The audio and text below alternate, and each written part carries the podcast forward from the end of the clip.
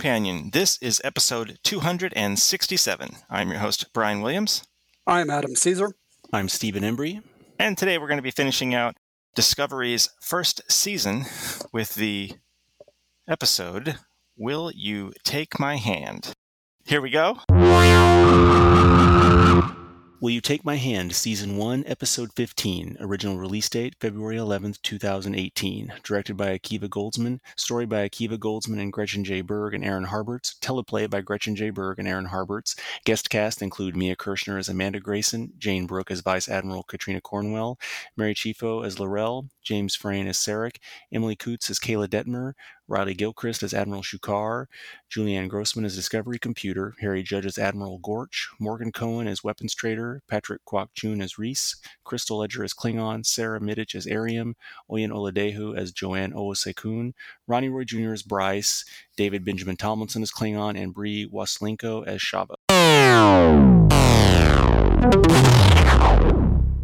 As Klingon forces bear down on the Sol system, Discovery mirrors their approach as it closes in on the Klingon homeworld Kronos. With Emperor Georgiou at the helm of the plan to end the Klingon War once and for all, she gathers status updates from the bridge crew, who are, are still under the impression that she is Captain Georgiou. Reacting with surprise at the hostile and belligerent attitude the Emperor puts forward, declaring the Klingons to be animals. For some unknown reason, Burnham then attempts to expose Georgiou's origins by commenting on the remark and quizzing her on her counterpart's birthplace in Malaysia. The former emperor deflects the questioning easily, ordering the specialist to walk with her. We have to be torch bearers, casting the light so we may see our path to lasting peace. We will continue exploring, discovering new worlds, new civilizations. Yes. That is the United Federation of Planets. Today we honor Ensign Sylvia Tilly, accepted into Starfleet Command Training Program. Yes. That is Starfleet. Lieutenant Commander Paul Stamets, Medical Officer Hugh Culber. Yes, that is who we are. Commander Saru, first Kelpian to receive the Medal of Honor. And who we will always be.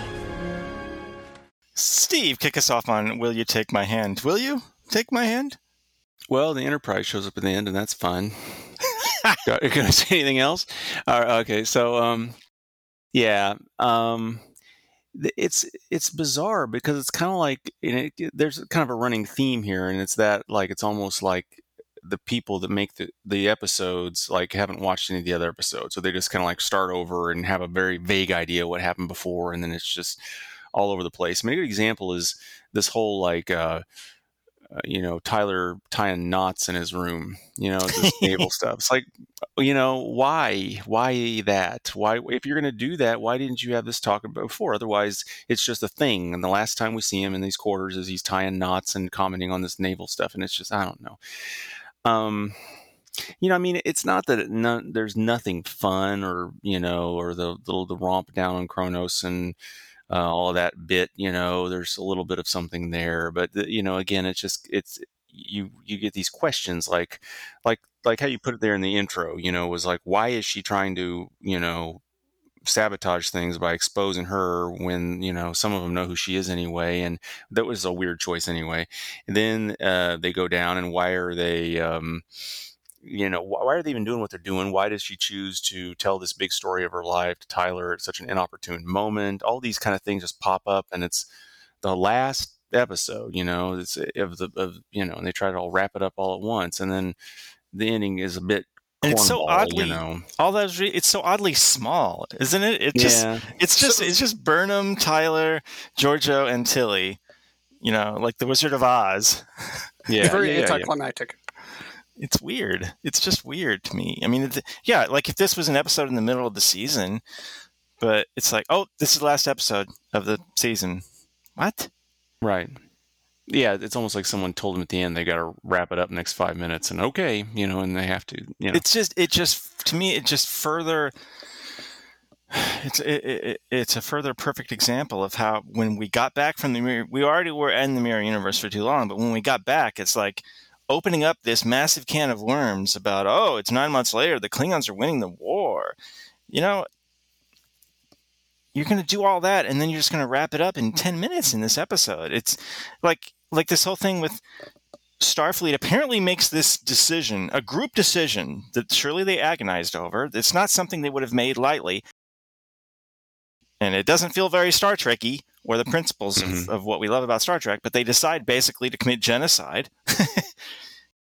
uh, and then that's amazing by itself. But the fact that Burnham talks him out of it five, you know, in five minutes over the phone, it makes it even more confusing. It's like, what the hell? And I'm uh, our our podcast uh, does not have an explicit rating, so I'm not saying what's really coming to mind. But it's it's like, what? How can you be so? How can you be so frivolous with genocide? I mean, imagine if what this episode this happens in this episode. Like for years and, and then somebody in the press that's their job finds out about that they had this plan. They almost went through with it and leaks it.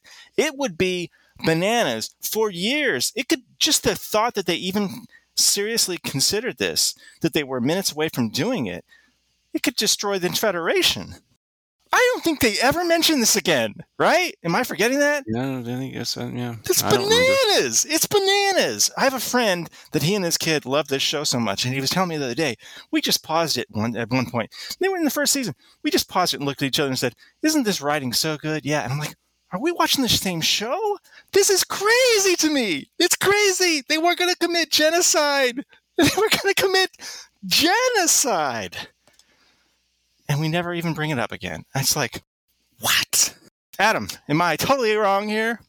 No, um, I I think I found this to be the worst episode of the season for numerous. And you you brought you brought home a fine point about you know the genocide. It was just kind of cavalierly thrown around, and then um, yeah, yeah, Burnham talks him out of it in a three minute phone call. You know the the convicted mutineer specialist um, you know, convinces them that they shouldn't commit genocide. And um, I'm sorry, the whole, you know, how the war was wrapped up. Okay, they, there's a bomb in the middle of the planet, and we're going to give the detonator to this person, and then they're going to be the ruler, and automatically all the Klingons are just going to turn around and come back home and not do any more warring and conquering. Like, that's it. It's just, it's, to me, it's not only ridiculous, it's, it's insane it's kind of insulting to real Star Trek fans that they kind of just all right, well, this is just going to be done. We're not even going to, you know, huge Klingon war, um, and um, this is how we're going to resolve it with the with the girl with the detonator. you know, just it's just it's ridiculous. I'm sorry, it's it's it is a complete ridiculous way to end this war, and um, um, and uh, you know, and I'm sorry, I'm going to bash. I'm going to bash on a lot. I mean, you know, then you had that monologue with Burnham at the end, where she's talking about the ideals of Starfleet, where they're all getting, while they're all getting mon- medals. I don't know. I just, just like this, just, this. I don't like this. It's just, uh, it just seems out of place. Where, where on, where would, where would the person getting the medal give us be giving a speech to the. It just seemed ridiculous. Yeah, I, honestly, I mean, this is a very tiny little thing that that doesn't even make sense to bring up. It's only because we're we, yes, we are kind of hitting this episode hard. I didn't even understand. Really, it doesn't make sense that she's the one giving the speech, right? right Wouldn't exactly. it be like the captain? The captain Saru? Yeah, it would Wouldn't Saru. it? No. Yeah, yeah. And then you know you brought up that you know, and then I, it was way out of place for Sarek to be involved with this genocide. You know, there at the end he's like, yeah, yeah, I, I, had an involvement in this plan of you know, yeah, I was willing to commit to kill billions, but you had a second thought about it. How how yeah. lucky we are for yeah, I'm proud of you. I'm proud of you. and um, here's your command back, even though you committed mutiny. You know, just you know, less than a year ago. I mean, you know, if if I'm trying to find something good to say, I, I like the idea that I mean, she literally has a line. A year ago, I believed our survival was more important than our principles, and I was wrong. That's that's part of her speech to Starfleet to get them to change their mind about that, you know, pesky genocide thing. At least, at least there's something there. Like clearly, she has grown over the course of the season. That's me kind of reaching, but. Oh, but but Steve, what Steve did say, you know, the, the Enterprise at the end, like the last minute, minute and a half of the episode's pretty good. I enjoyed. I think I enjoyed that much of it.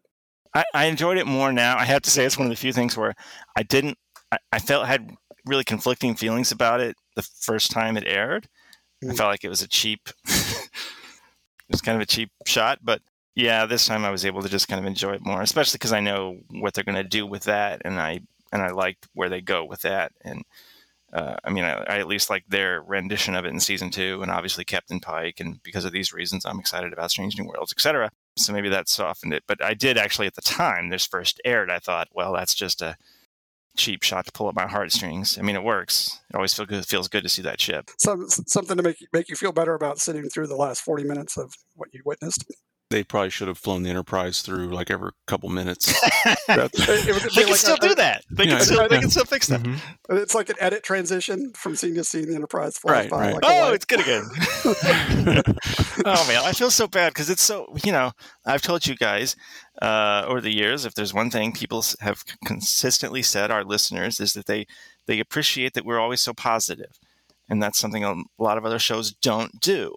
God dang it it's hard to be positive about this. I, I think it's look the the artistry in every way is solid. Like the the performances are really good. The the all the designs are great. The VFX are banana pants, like the opening and the ending shots and stuff. I mean, I can't even imagine those things. You know, imagine if we'd seen that in a feature in the '80s, it would have been you know blowing our minds, right? There's so many great things about it. Jeff Russo's music. That's right, The music is still great. Every, everything is very, very good. It's just that the story and the writing, and unfortunately, that's such a fundamental. If that sucks, if that doesn't make any dang sense. It... so Brian, I was um I was looking up the episode and I, I saw that it got a lot of positive reviews this episode. I'm like, how how did this episode get any kind of good reviews, especially being a season ender the only way I can see it is if you were just very disconnected. And, and I don't mean this. If you love it, more power to you. Mm-hmm. This is not, I don't mean this as an insult. But if you're not a Star Trek nut, I could see how you wouldn't even think anything of, oh, that Starfleet decided they were going to commit genocide wouldn't be a big deal to you if you hadn't watched 700 plus episodes of Star Trek and lived and breathed it for decades. Right? You agree with that, you guys? Yeah, I agree. I was gonna. Do you think DS? Um, because we saw like a real war in Deep Space Nine. You know, with you know that whole you know that lasted a couple seasons. You know that lat that seventh season, it was like you know six straight episodes of just you know war and that kind of thing. So, and I don't know, maybe that's just affected me on this one. Maybe if you didn't watch Deep Space Nine, you, your expectations weren't because that's kind of really if you think of war with the Klingons, you want it to be kind of epic and and yeah, there was nothing like that here, and we never got never you know, really it opened it with the shot of all those Klingon vessels, you know, heading toward Earth, and then it ends with them just changing their minds and turning around.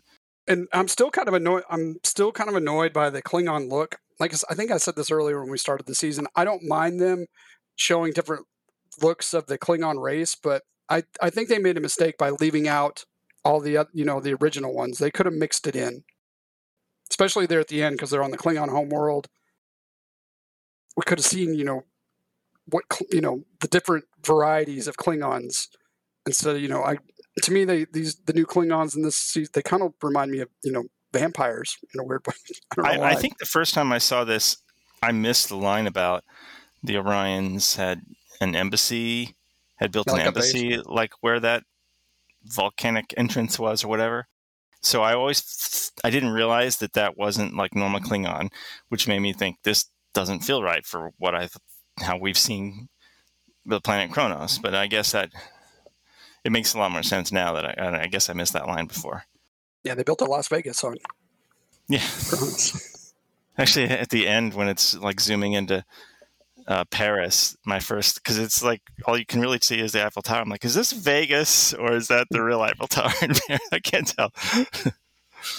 uh, I don't know. I just didn't, you know, what, what Tilly didn't to me didn't seem to have a purpose there. Just more like comedic. She's kind of a comedic character. So I like the bit when she first comes in when uh, Georgiou brings her in the room and she's saying, "Oh, I've, I've studied you and all those things," and then she says some, you know, an evil thing, and then Tilly's like, "Oh, she's not." Yeah, you know, that's funny. She those things are funny, but I I agree that I think Tilly is a strong character. Like we talked about, she's hmm. almost she's almost like Barclay, but as a series regular. That's cool. You know, she's a yeah. she's an interesting character. I do like Without her. the phobias.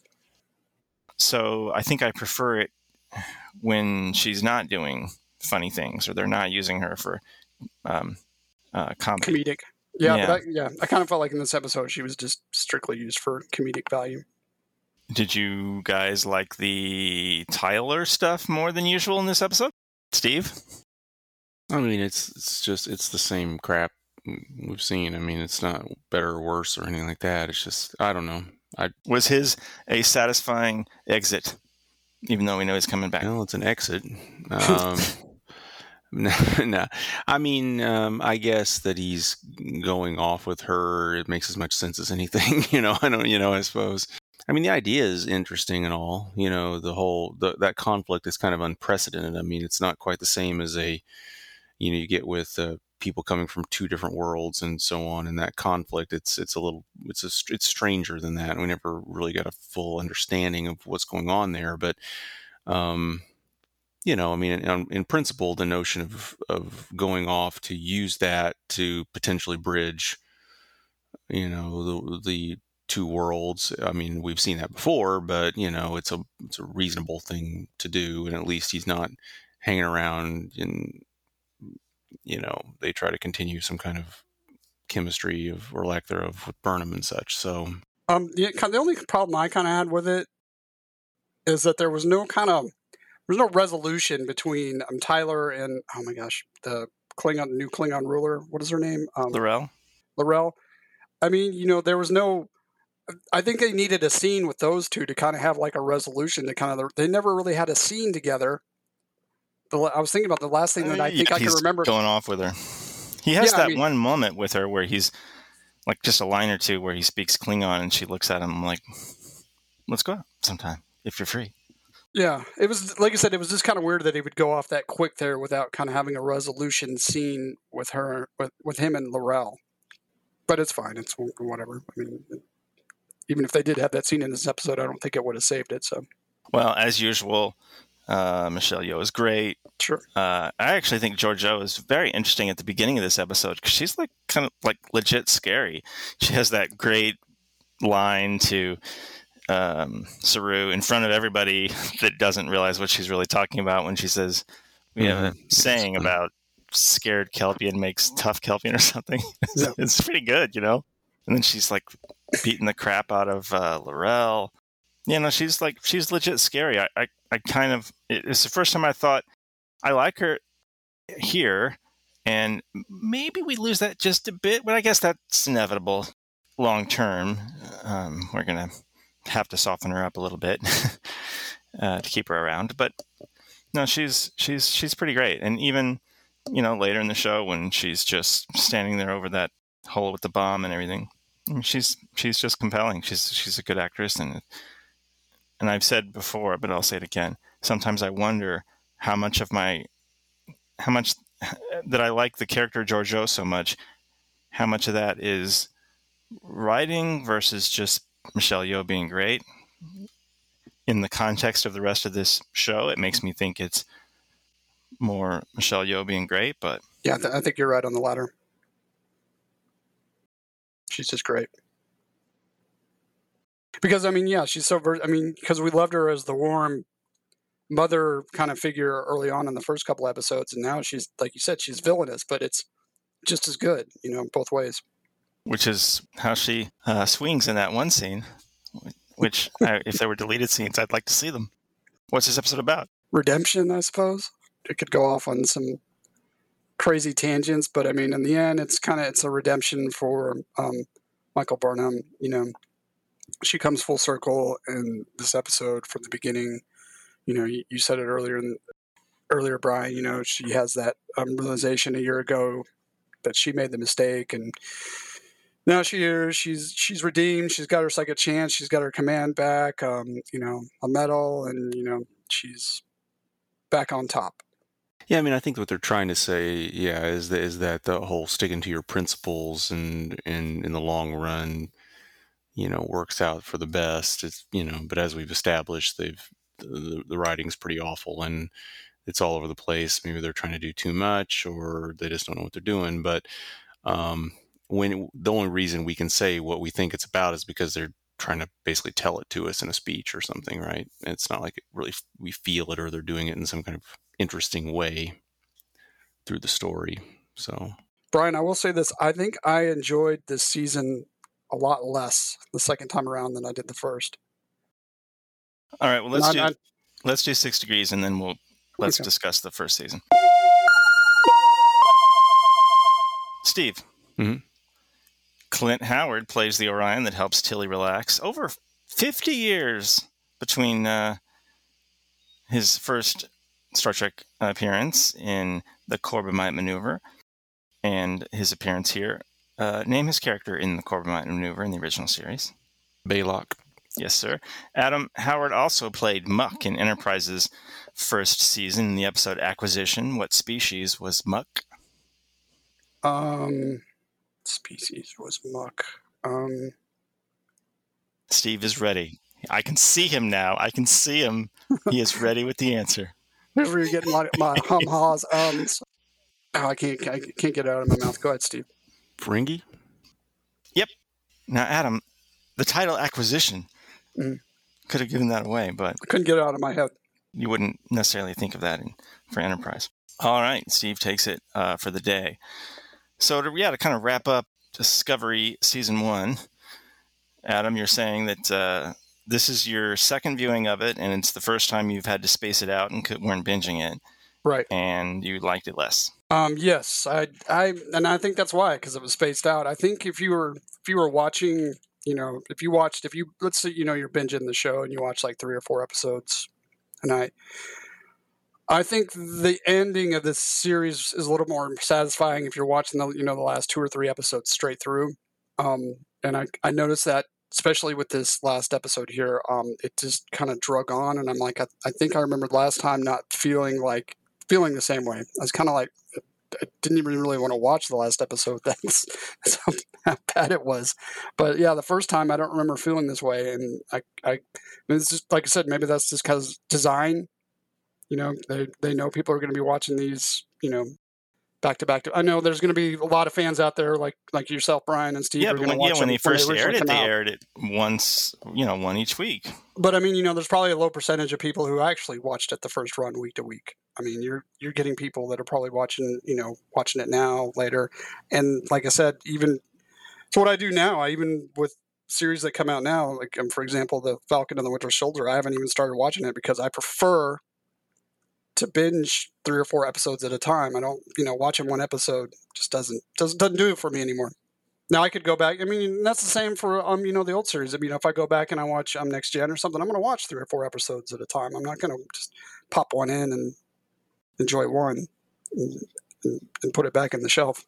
Steve, do you agree that uh, Discovery Season 1 is like a bag of chips? um, so I, you know, yeah, I, I wa- the first time I watched it was spa- it was spread out, you know, when it first aired, and this time was this, you know, similar, you know, right in terms of the timing. So that was no different for me. I think it's, I don't know, it's a little more complex. I think in the sense that I enjoyed it more early, and I enjoyed it less later. It definitely went downhill.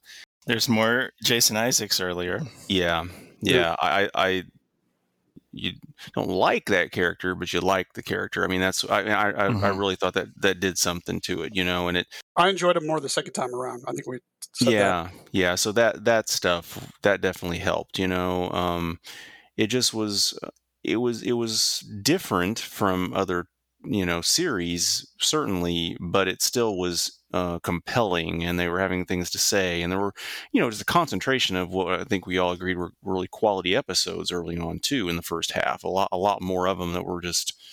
You know, I, I can't I think of the names of all the episodes off the top of my head, but you know, there was a run there where I remember like three in a row that were just like, man, these they're rocking. Like three or four in a row were just really solid episodes in the early middle part, and then they made that decision to go to the mirror universe. Like someone just made them do it, and the, and on and you know, It's on like the last five it's episodes were weak. fun or whatever, but it just derails everything. You just Yeah, you it really totally feels just like take it it, off just- and just It back. just stops. It just Yeah. stops all interesting narrative in the show. Yeah, yeah. It's just it's like like the latter half's a stunt or something, and then they have to sew it all up and stuff. You know, that's kind of the yeah, I remember us talking, you know, early to mid.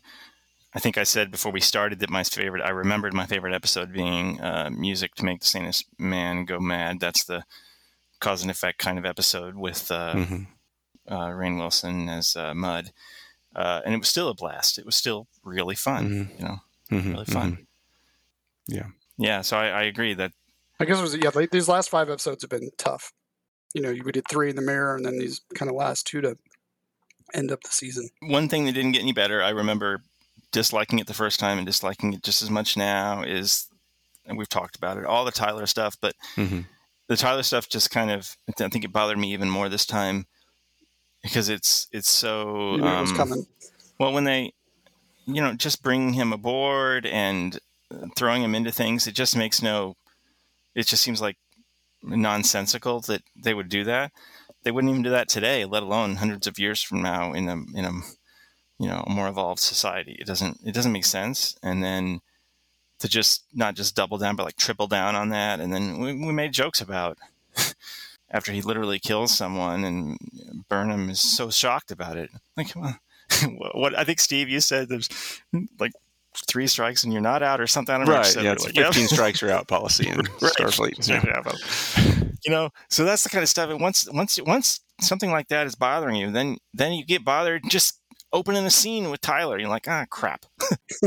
You know, like this episode, you, you see him with the, with his little knots, and you're like, again, uh, not an explicit podcast, so I'm not saying the words that come to mind.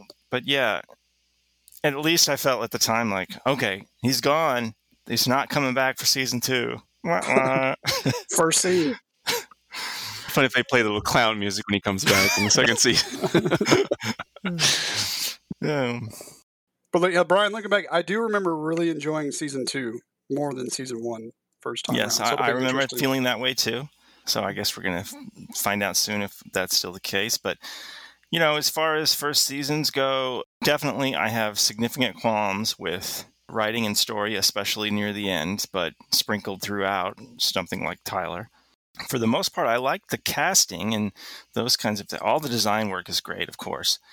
A lot of, all the technical stuff is really amazing. You know, this is the first Star Trek show to really do a lot of cinema verite stuff and um, every every even just a reg- even just two people talking there's you know there's handheld there's movement you know it's a very dynamic engaging show not four by three aspect ratio you know it's it's very pretty it's very well designed that's only going to get even more so in the next season.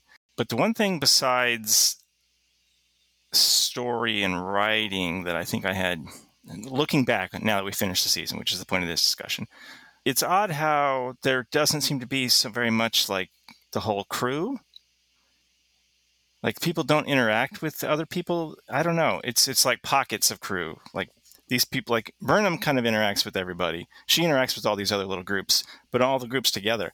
Like i cannot name for you everybody on the bridge right now i literally can't do it i've watched this show i've watched seasons one two and three i've watched season one twice now and i still can't name everybody I think if you had a list, I could get the names. I could say, "Oh, that's that person," but I can't name them. Right? It's just it's kind of weird, and, and maybe that's just they're making a different show, and they're trying to. Their focus is this second in command type person who is not supposed to be parked on the bridge so much. But then at the end of the season, they make her a commander. So I I, I don't know. I don't know. Maybe, maybe, you guys kind of following me when I'm talking about what comes off as wanting now that I'm looking back on the season. yeah. Maybe it's just too many characters to follow or something. I don't know. Well, I think you're kind of right about that, Brian. It's kind of the design, that, the you know, or in all past shows, so maybe Deep Space Nine. But by the time you got through season one of Deep Space Nine, you kind of felt like uh, there was a connection between the whole cast and crew. And you know, here we are at the end of season one of of Discovery, and you're and you're still not quite sure what the dynamic is. You know, um, Saru's the acting captain. You know, the structure. You know, like you said, Burnham went from a commander to a specialist, back to a commander. So there's not kind of that cohesion that we're that we're used to from previous shows.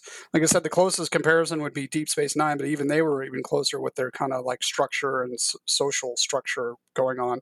Whereas this one is kind of convoluted. You know, you're right. We don't know. I mean, you know, if you if you watch the end of this show, you don't. It could very easily you could have a whole brand new bridge crew the next time around, and you wouldn't really notice that much because they didn't play too big a part um, throughout this season. I, the, if I remember correctly, they do in the second season, right? They kind of start picking up like different characters in the second season. I feel like season three, maybe, maybe I can't. actually. Well, I know Yeah. the, the the android or the what, she's cyborg. Would that be the term? She kind of has some a role to play in season two. Yeah, I mean, I think I think it, it does it does lack a um well the the whole the whole command structure. We're so used to Star Trek being that way, where it's kind of the on the most part it's the upper echelon who are the main characters, and I think you can get away with not that not being the case for sure. It's just that we don't we're not seeing we're not seeing a great deal of of a command structure and or any kind of structure at all. You know, it's like besides whoever happens to be the captain giving orders to people on the bridge you don't see a lot of other stuff, right? I mean, you see, um, you know, Stamets barking something at Tilly, you know, in engineering, or but but no one else. There's no one giving you know direction or whatever. Everyone just But, kind of wanders around and touches each other, and it's just whatever. Stamets is not the chief engineer, right? Right, uh, yeah, he, No, he's he's some No. kind of specialist. Yeah, I can't. I don't know Mm, who that is. that there's gotta is. be one, I don't I know who the engineer of the ship is. Yeah. Culber was not the chief medical officer. no, certainly not. I don't know who the. CMO was. Right. Tyler And- was security. Yeah, he was magically the chief of security, but we didn't see him ordering anybody to do anything. So I don't know what's going At on. least that one I know because it was the what's her name that got killed yeah, yeah, yeah. being right. stupid with the, with the the giant tardic. Yeah. but Yeah, So, you the know, structure's these just kind of aren't- all over the place. these aren't necessarily complaints. I'm just saying this is this is something that kind of stuck out to me looking back on this as a first season of a show of season one that's setting up this show. Uh, as we now know, Bryan Fuller, right, created the show. Yeah. yeah, right. Uh, you know, he originally and, and he left the show before they before it actually came out, but he originally envisioned this as being like a one-off season thing, and then season two of the show would be a completely different ship and crew and time and stuff. interesting. You know, it was like an anthology series. interesting. And I think one of the reasons they got rid of him was because they didn't want to spend that kind of money. They wanted to, you know, reuse the ship and everything for season two and save money. They wanted it to be like a normal show, which you know, fine. But yeah, so I guess, I guess, um, my thoughts at the end of season one are similar to what they were the first time I saw it, in that it made me feel excited about where they could go, but disappointed for some missed opportunities in season one. Yeah, I think it's interesting as time goes on, um, and you could talk about this in, you know, in film or TV as a whole. But because Star Trek spans such a huge amount of time, that it's it's useful to look at it this way. Is how interesting it is that, like, on the most part, you see this progression of kind of, um, you know, we we can agree at how the technology and the skill and the art, you know, go up and up and up and up. Where you know, you it gets very compelling and interesting and and you know everyone gets better at their craft and yet writing is always like this this difficult thing to can stay consistent on right? I mean you can't it doesn't just like magically everyone knows how to tell a story better you know? There's not like a technology for that it's interesting how Hmm. that's what is always just kind of up and down up and down up and down when everything else on the most part kind of has this wave that just goes up and up and up and up and up and they do well with that it's like state of the art but there is no state of the art writing you know it's it's it's it's and I and I guess that's nice because that's kind of the human part, you know, in a way. Hmm. So I, I definitely agree with you, Steve. I th- think the disappointing thing about this, it's not. You can kind of handle a little bit of bad writing when they kind of have a focus on what they're doing. You know, there'll be bad scenes or bad episodes, and they're, they're over there. And you know, I- I don't want to bore people more, and we've kind of gone over this. I think the problem with the season, its its focus wasn't. It, it didn't have a solid. It didn't have a good. This there's one complaint. The, sol- the biggest complaint I have about that, it didn't have a focus of what they Right, right. wanted to do and what kind of story they wanted to tell. And you know, and I think the last five episodes of this season en- encapsulate that. It's just But it definitely seemed like it started off that way. It seemed Yeah, like they started yeah. off. They knew what they the show they wanted to make and what they wanted to do. right, and it and then just went off somewhere the in the middle, especially off the- definitely by the time they go to the Mirror Universe, they lose their way. It's it just off. It just goes off the rails, and that's why we get you know, we you know, and I, all three of us are in agreement that this this last episode was a complete disappointment because it, I, like I said, I call it um, it's anticlimactic. There was nothing compelling about the end of this season and what they where they where they set us up with with the Klingons and all this strife and a, a ship that can jump anywhere on the universe. And this is kind of how they kind of end the season on a big, to me, on a big dud. And that's it wasn't just the last episode; it was the last several. All right. Uh, well, that does it for Discovery season one. Of course, we got a bunch of news from uh, the first contact day. Paramount's really trying to make that a thing. I'm cool with it. Star Wars people have May the 4th and Revenge of the 5th. We need something. So I'm, I'm good with that. Let's take uh, first contact day. What did we find out? We found out, well, I guess we already knew Lower Decks season two was premiere. Did we actually get a premiere date? or Yeah, it's August said, something, or August something. August okay. in general. Yeah. And then they said Discovery season four is definitely premiering this year. We assume after after Lower Decks season two, so October maybe, give or take a month. Probably. And then Picard season two definitely not premiering this calendar year, so maybe you know January or something. And did we find out Strange New Worlds something? Anything? What did we? I don't think we got any kind of notion on the premiere date for sure on that. Uh, so Strange New Worlds must be after Picard, since since Picard they they at least said coming in 2022. We got a trailer that uh, indicated the return of a beloved character from Next general mm-hmm. I don't know if we should say it, but I mean, surely it's not a surprise to anybody. If you search Star Trek news, it pops yeah. up all over the place. I mean, all right, so I'm going to say it. It, it, it, rhymes with a big conspiracy theory going on right now. Oh, see, I was going to tell people to skip ahead, but anyway, yes. Um, but we kind of heard about this uh, a couple months ago. I saw that John de Lancie had in like a cameo message to some kid or something that he mentioned, uh, you might be excited if you like the character Q. like, oh, okay. So not a big surprise, but you know, that, of course, that's good. We'll we'll see what they do with it. I'm I'm trying to be a little bit less, or maybe I'm naturally now going to be a little bit more not as immediately uh, fawning over stuff based on nostalgia. Because I remember how I felt the first the first time I saw a Picard trailer and saw Seven of Nine and lost my ever loving mind because I didn't even know she was in it. I can't still can't believe they kept that a secret. That's the majority of the news, right? Am I forgetting something? We got our, oh, we got we found out more about um, the Nickelodeon show that is going to be on Paramount Plus first, although they didn't give it a date. I don't think. I don't think so. Uh, so it's going to be the whole thing takes place in the Delta Quadrant, and these aliens, not none of them humans. So I, I, assume they're all just native to the Delta Quadrant, which is why we didn't really recognize their species. They find a Starfleet vessel, and this is a bit of it. This is a tiny bit. Again, this is just the marketing. So you should just stop the podcast now if you don't want to hear any of this basic level of, of information. But uh, I guess Janeway is like the equivalent of an EMH or something. I think I'm understanding this correctly.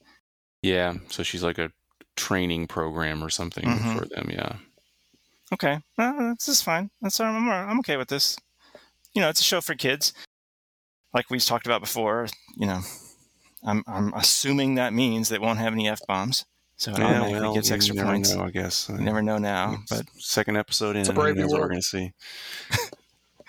People's getting their heads cut off and f this and f but that. you know, it's easy to be cynical here, especially after watching an episode of the new Trek that we disliked. But come on, can you imagine like five years ago, someone's like, you know what? There's oh, going to be a day where they're going to tell you about multiple different series. Yeah. Yeah, I mean, nuts. I'd be like, "What? Oh my god, that would be the greatest yeah. thing ever." Yeah. So I mean, you know, they're within three months of or whatever it is of not being able to cancel Paramount Plus anymore. You know, that's their goal, right? so I'm excited. That's their goal, right? Yeah. Yeah.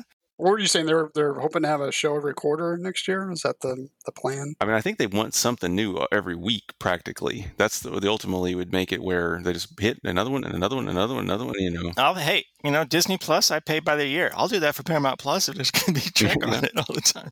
Yeah, I'm, I'm, you know, for listeners out there, I was a big downer on this last episode, but I, like I said, going into, I'm looking forward to season two. Season two, I thought was a lot of fun. To contrast, I thought you know we'll get into Picard when we get into it, but just a quick, you know, I thought season one of Picard was very was a lot more focused than this show was. So I mean, you know, they're not you're not always gonna you're not always gonna get a hit or a home run. I mean, you know, you're gonna have some bumpy roads. I mean, we what there was the first season of, of Next Gen wasn't great.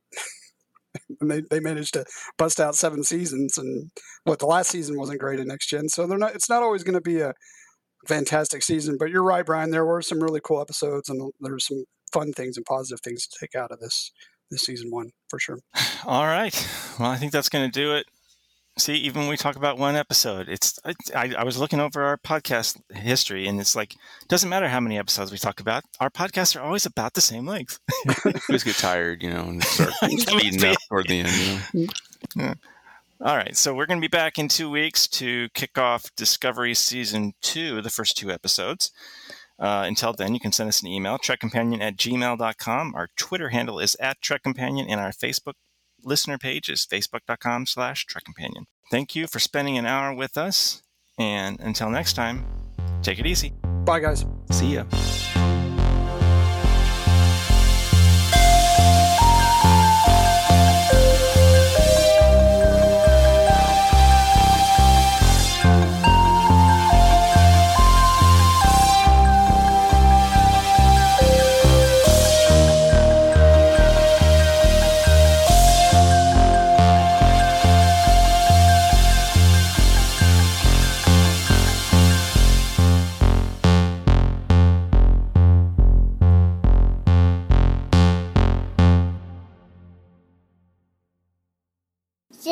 And past it.